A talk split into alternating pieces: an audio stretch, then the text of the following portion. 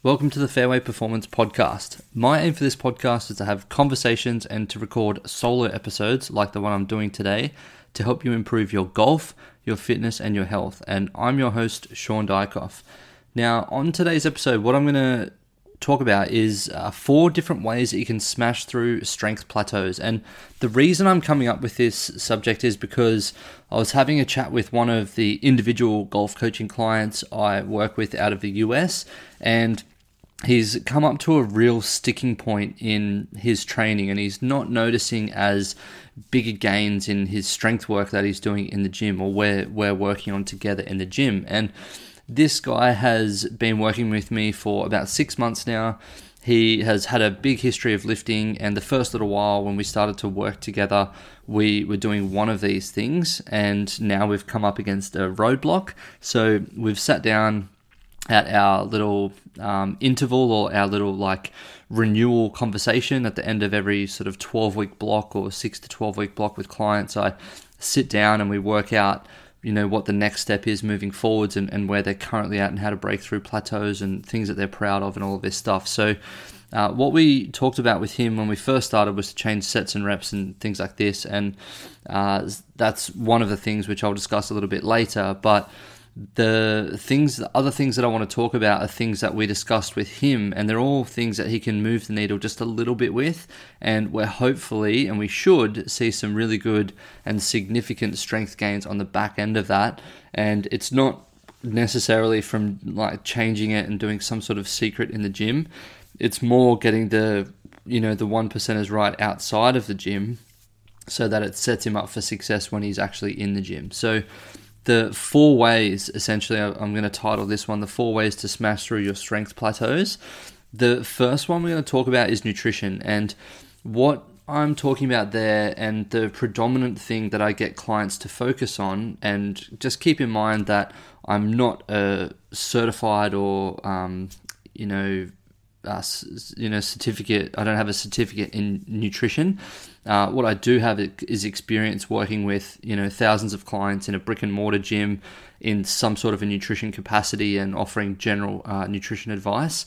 Uh, my own um, you know, guinea pigging and testing and trialing things over the years, including testing, uh, you know, for blood sugar levels after certain food, um, testing drinking alcohol versus uh, my sleep and other things like recovery and, and everything else using a Whoop strap and Garmin watches and all that type of stuff. So I've done a lot of testing and trialing on myself to see if a lot of the research and the things that I read about and uh, learn about through different experts online uh, is all true, and and the studies and, and whatnot that I read through PubMed and, and other legitimate sites. So the the first thing is dialing in your nutrition that, that we're going to discuss anyway. And essentially, what I mean by that is we're just hitting our protein targets for the day. Now, we can look online, and if you look at uh, TDEE, TDEE, total daily energy expenditure, online, you'll find a calculator there, and that's going to give you an amount of calories and it will tell you what macronutrients to break it down into proteins, carbs, and fats. And essentially, we're looking for 40% carbs, 30% protein, 30% fat as like a pretty well balanced diet. And uh, if you're a vegan, vegetarian, it's going to be hard to reach those goals and the protein goals because it's just hard to get protein outside of meat, or you just have to eat a larger quantity of food. Whereas if you're someone who eats meat, fish, um, eggs, poultry, all that stuff, and dairy, then it's much, much easier to hit your protein goal. So, what we're essentially looking for is that you're eating um, 0.5, 1, 1.5, 2 grams, depending on how much activity and exercise you do, grams of protein per kilogram or pound of lean muscle mass. So there's different formulas and stuff online, which I'm not going to give you the exact one to go for. I just recommend to jump onto the total daily energy expenditure calculator and check that one out. And that's going to give you some guidelines based on where you're at with your lean muscle mass, body fat percentage, and that type of thing. So figure out that and work out what your protein numbers are and ensure that each and every day that you're hitting your protein goals because that's going to be the thing that helps you maintain lean muscle mass which is then going to help you either increase your strength um, or potentially increase muscle size and volume because we're eating enough protein to, to, support and grow muscle on top of what we already have. Because if we're not reaching those protein targets, then we're obviously not going to be able to increase muscle mass. Now, the way that I explain this to some clients in a weight loss context is if you're starting at you know 80 kilograms or you know 180 kilograms is about 180 pounds if you're starting at that weight and you want to come down 10 to 20 pounds or 10 to 20 kilos then you can't be eating the same amount of food and then just doing more exercise because that's going to require a significant amount of work like you know running a marathon or two marathons every single day in order to burn sufficient calories to lose that weight the easiest way to get there is to eat as many calories as the weight of the person that you want to get to. And if that's a large deficit between what you're currently eating and where you want to get to, say you want to go from 180 to 160 pounds, so you want to lose 20 pounds or about 10 kilos for those Aussies listening in, then essentially you want to start by you know meeting in the middle or even just going a quarter of the way. So instead of looking at losing 20 kilos or 20 pounds straight away you just want to look at losing the first five. So instead of eating for 185 or 180 pound person you're going to eat for a 175 pound person or a 170 pound person. And the progress is going to be slow to get down there but it will happen over time.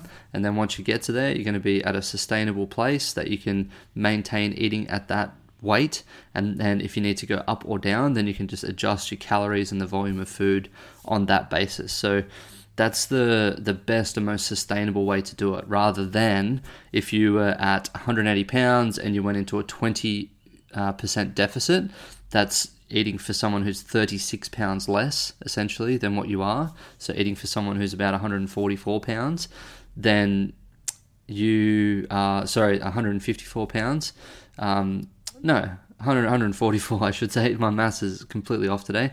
Um, but so you're eating for someone who's significantly lighter than you. So you'll get down to where you need to go faster.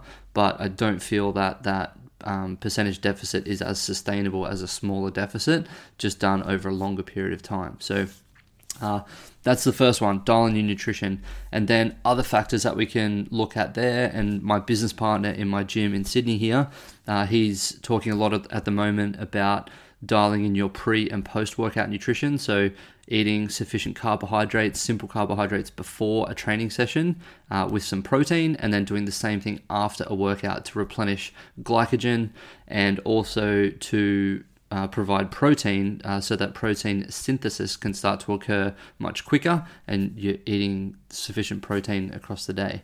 Uh, so that's the first one. Dial in your nutrition. It's going to help you with your strength gains and, and making it through the plateaus. The second one is fixing your sleep. And this is such a, a, a low hanging fruit for so many people. And the, the few little tips that I want to give here around this are you know, you've probably listened to hundreds of podcasts by now about this uh, topic in particular, but some real basics that we can start with in improving our sleep quality. It's not necessarily quantity, unless you're getting less than sort of six or seven hours a night and you're down at like four or five hours a night. Um, then obviously quantity is going to need to be increased for you. Uh, that's going to be a low hanging fruit. But if you're getting uh, somewhere between six or seven up to eight or nine hours a night, then it's the quality of the sleep that we want to improve on. And in particular, there is the REM sleep and the deep sleep in which you're getting because they are the restorative ones. The deep is uh, helps with memories and uh, sorry deep and REM they both help with memories and resetting hormones and providing essentially the best recovery uh, hormone release that you can get um, growth hormone, testosterone, all that type of stuff is uh, released at these stages of sleep uh, and helps us, you know, regenerate tissue and recover and repair, uh, which is then going to help us be able to bring more intensity or more effort to our sessions, which is going to help us obviously break through plateaus uh, in strength, in cardio, in workouts, whatever it might be that you, you're trying to pursue there. So, some simple things. One is upon waking in the morning, seems counterintuitive, but upon waking in the morning, the sooner you can get your eyes into some sunlight and get some sunlight on your skin and your eyes, the better, because this is helping reset our circadian rhythm. So essentially, it's like turning your phone on first thing in the morning or taking it off charge first thing in the morning. And then it's pretty much from then for the rest of the day that you've got the charge to last for. And the charge is only going to last a certain amount of time. So our body is only going to last a certain amount of time uh, into that afternoon and evening before we start to then get tired and then want to go to bed again. So, getting some sunlight on the eyes and skin first thing in the morning uh, is going to be really good for you to reset your circadian rhythm or set your circadian rhythm. The next is going to bed at the same time each night or as close to possible, as close to the same time as possible, I should say. So for me, that's around anywhere from 8:30 to 9:30 or 9 to 9:30 uh, is a perfect time for me because then I can wake up at 5:30 the next morning or in we're currently in winter in Australia at the moment, so it's a little later than that. It's like 6 or 6:30 that I'm getting up most days. Um, and that might be with a wake up or two wake ups with my son. Um, so I need that little bit of extra sleep there because I'm, you know, spending a little bit of time up, maybe listening to him cry out, or or maybe getting up to to help him and settle him for a little bit. Um, and then for all you parents out there who know the, the struggles of it, a few of those nights were even just laying on the floor in his room with a blanket on me on the floor and a pillow and just uh, patting his bum until he fell asleep. And then I just fell asleep there for a couple of hours each night. So, um, yeah, it's, it, it's a real benefit to, to getting good sleep in a bed because those nights I woke up the next morning feeling like absolute rubbish and um, yeah very hard to keep up intense training efforts and trying to push through strength plateaus when uh, when the sleep's not going too well.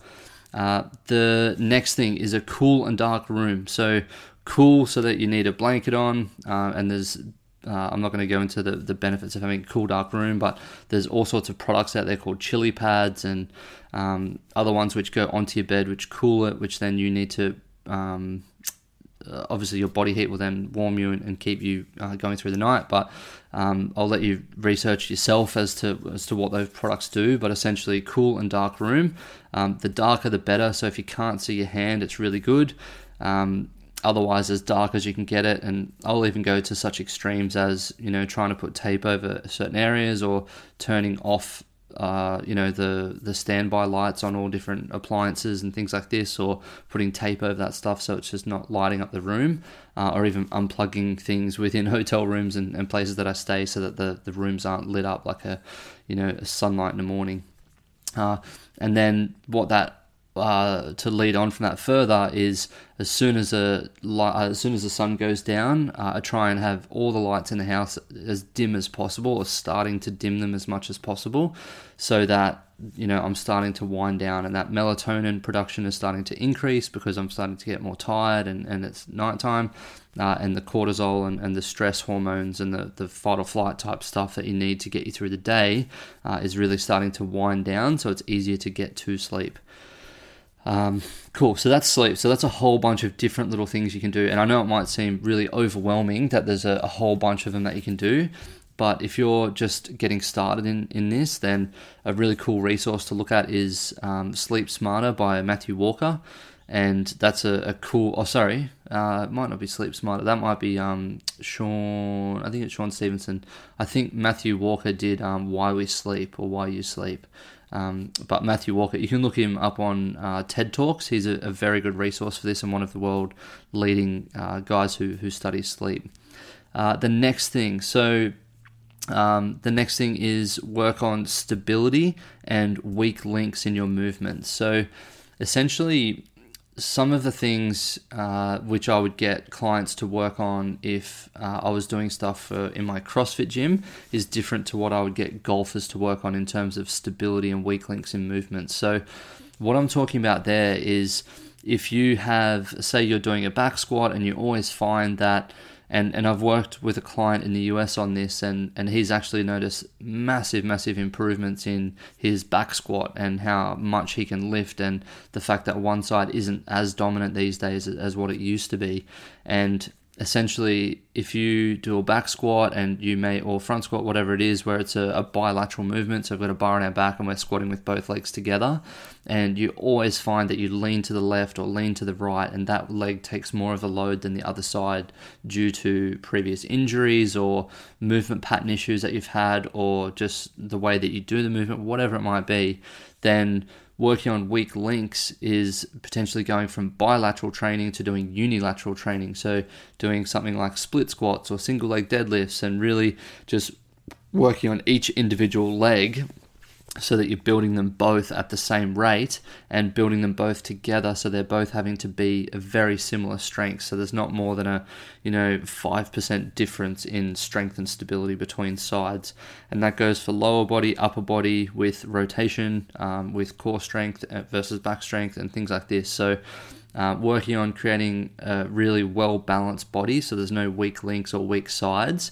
Uh, and then in terms of stability is trying to um, make the, the body as stable as possible by um, one practicing stability and, and, practicing movements which will build that um, but also just building the muscles around by doing these unilateral movements so that the like balance no longer becomes an issue when you're doing certain things and you can literally just focus on the task at hand which is just lifting the weight straight up and down or doing you know the rotational power movement or whatever it might be. So stability and focusing on weak links is, is where we want to um, put our time and effort uh, in order to help us smash through some plateaus.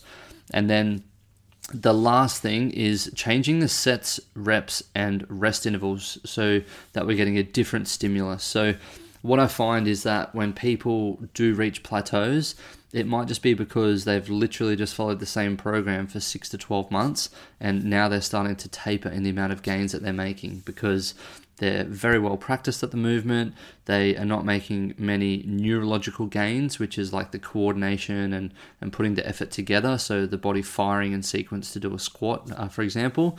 Uh, and they're also not making many physiological gains because they're not able to progress up further in the weight because they've sort of reached their plateau or their ceiling for now. So we can change the movement or address the weak links, which I mentioned just before, or we can change how many sets you're doing, so total volume.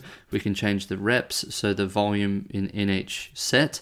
Uh, and we can also change the rest intervals so that you can you know be punching out more reps in lesser time so we're building your work capacity or we're building the volume that you're doing so there's a, a whole bunch of different ways in which we can um, you know really get the body back to making progress by putting a new stimulus on it. And the way in which we put a new stimulus on it is to address some of those things. And I've talked at, length in other podcast episodes about things like this.